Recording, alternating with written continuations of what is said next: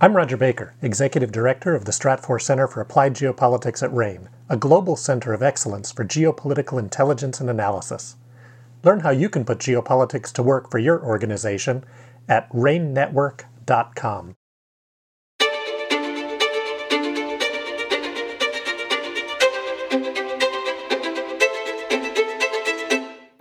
Welcome to RANE's Essential Geopolitics podcast. My name is Emma Kami, and I'll be your host today. On June 3rd, Turkish, Turkish President Recep Tayyip Erdogan was inaugurated for a third term in office after he won comfortably in the May 28th runoff election, following the first round on May 14th. Erdogan's Justice and Development Party, the AKP, maintained its dominance in parliament too. Joining me today is Emily Hawthorne, RANE's Senior Middle East and North Africa Analyst. Welcome, Emily. Thanks, Emma. The results from the recent election are final. Uh, what are some of the places we should expect continuity from Erdogan's government, and where will will there be differences in this new term? So I think there is going to be a lot of continuity really in in most ways i mean this is erdogan coming back for a third term so he's he's a familiar very familiar face uh, in turkey and globally um, and so a lot of foreign policy, a lot of domestic social policy is going to be the same. Um, Erdogan is known for his support for conservative social policy, um, support for an expanded place for um, uh, Islamic religious practices in Turkey. Um, that's sort of driven by his own um, sort of conservative religious ideology and his support among um, that more conservative constituency in, within Turkey, um, which of course is a majority Muslim country. Um, and in foreign policy, uh, he's going to continue to do a really skillful balancing act between East and West. You know, a lot of countries that we talk about uh, in geopolitics that are sort of the developing emerging market um, countries like Turkey um, we might talk about how they have a strategic position in the world or strategic location. And truly, nobody has that quite like Turkey. It truly is the Eurasian land bridge. Um, and it its government, especially uh, under Erdogan over the last over 20 years now that he's really been a dominant force in politics. Um, he's been president since 2014, but um, he was prime minister before then, and before then a mayor, and and then in local politics. So um, he's been around a long time. Um, Erdogan has done a really good job balancing between East and West, um, and by that I mean keeping Turkey's position within NATO while also deepening ties really across the world including with Russia and China in a way that serves Turkey's interests. And that that's absolutely going to continue.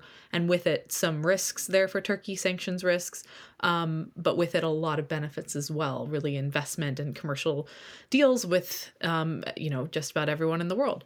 Um, the somewhat hardline hawkish position against Kurdish militants in Turkey as well as abroad in Syria and Iraq. That's going to continue. Support for nationalist policies in places like the Eastern Mediterranean, where Turkey has an interest in staking its claim, even if those claims sometimes butt up against those of other countries like Greece or Cyprus. That's all going to continue um, under this this new term, and and it's possible that they could at times um, become a little bit more aggressive. That we might see an even more aggressive foreign policy um, as you know Erdogan is um, able to really embrace some of that um, Turkish nationalist perspective that he and and many other uh, politicians in Turkey support right now, and frankly, Turkish voters, as we just saw in the election, sort of nationalist parties and leaders were very popular in this election. Um, I do want to say where there are going to be some very clear changes and where that's already happened is with respect to the economy. Um, in the near term, we we were expecting to see this. We wrote about how we would expect to see this before the election, and now that the election has happened, it's it's already been in motion. Um, that Erdogan is is welcoming back some of the technocrats into the Turkish government um, to help chart out this more market friendly economic strategy moving forward. Um, we've already seen um, the central bank ease off some of the interventionist policies that helped keep the Turkish lira somewhat stable before the election, which clearly Erdogan and, and his uh, team wanted leading up to the election. But now with the election behind him, he can step back, allow some of these economic technocrats to shift policies in such a way that that might introduce more volatility in the near term as the lira bounces out and trades more freely, but it's it's going to preserve Turkey's precious foreign currency reserves, which have been dwindling to alarming uh, levels. Um, and we might see too more orthodox monetary policy, and by that we mean using interest rates as a tool to fight inflation, um, uh, which is not something that Erdogan supports traditionally. Um, and of course, if we see interest rate policy rationalized somewhat um, under this new technocratic team, that will hurt some of the sectors that have benefited um, from the low interest rates that that that Erdogan has championed um, real estate being one of them. Um, but it again will have um, sort of a long term um, impact and and also near term impact of shoring up sort of investor confidence in Turkey, which that has been really shaky. Um, so that was a long answer to your question, but I think those are some of the places where there will be continuity and where there will be change. Well, no, thank you. Um, and what's the possibility of Erdogan making some structural changes to the government itself?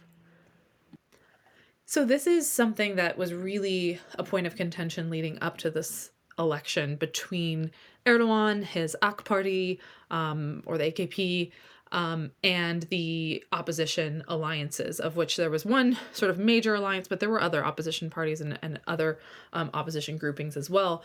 Erdogan has really, through his whole career, talked about the need for a new constitution. Um, he uh, has and and really what's interesting is uh, you know the the current constitution which was introduced in um, 1982 i believe it's been amended almost 20 times since then um, including the most recent amendment was in 2017 which erdogan championed um, it introduced a presidential system in the country um, uh, adjusting and, and changing Turkey away from the parliamentary system that it was before. Now it's technically an executive presidential system with a parliament. Um, but Erdogan wants more and more and more changes. Um, and a lot of the opposition before the election was really worried that Erdogan would use a third term in office to overhaul the structure of the system once again to champion another constitutional referendum with a, a suite of amendments that um, moves Turkey more and more and more in the direction of being uh, a, a system with fully centralized power in the hands of an executive president, um, really weakening the power of parliament, etc. Of course, this is not um, what Erdogan says the changes will be, um, and uh, there are lots of things that he has promised, and, and, and including um, we need this constitution to beef up the rule of law, to beef up protections for women and girls. Um, so there's a lot of like good things that that he is saying he would introduce in uh, a new constitutional referendum.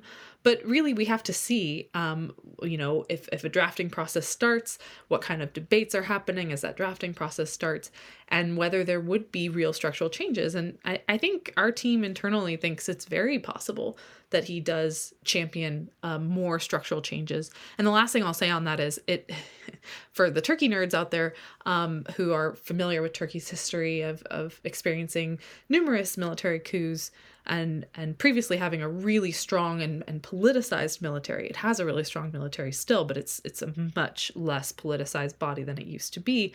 Um, this constitutional push has a lot to do with Erdogan distrusting the military as an institution and not wanting it to be politicized and wanting to make sure that the constitution sort of enshrines that that the civil government is more powerful than the military. And that that's already the case with the current constitution but Erdogan definitely wants to to move more in that direction. And so I think it's very likely that we do see changes to that end.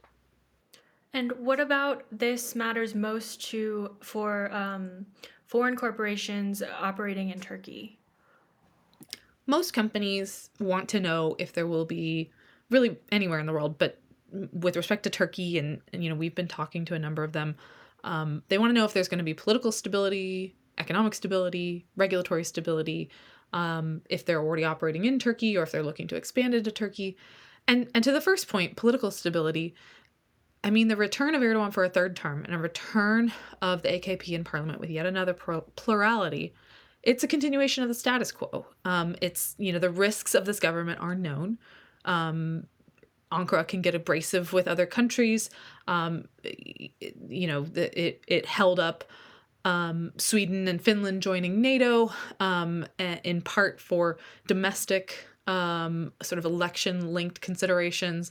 Um, Ankara could risk sanctions blowback from the likes of the U.S. for doing things like buying stuff from Russia, and that that's something that could flare up again in the future.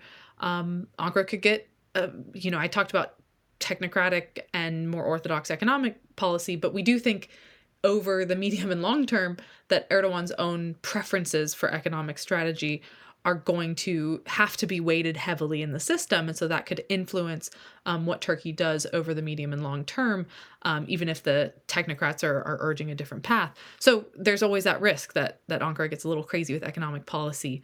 Um, but that's sort of familiar and it's, it's, it's known. And so I think that that's, there's less political risk here um, or the risks that are there are already baked in, have already been considered because it's what people have gotten used to over the last many years. Um, but you know, at, in general, ter- the Turkish economy is one of the most important emerging markets in the world.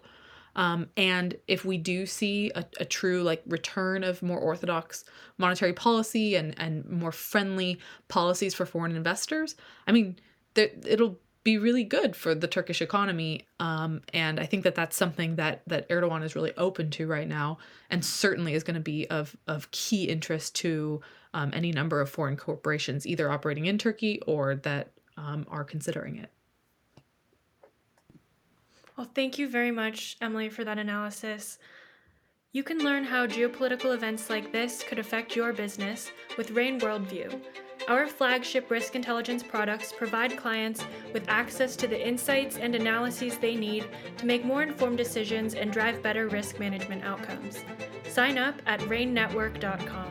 That's R A N E network.com. I'm Emma Kami. Thanks for listening.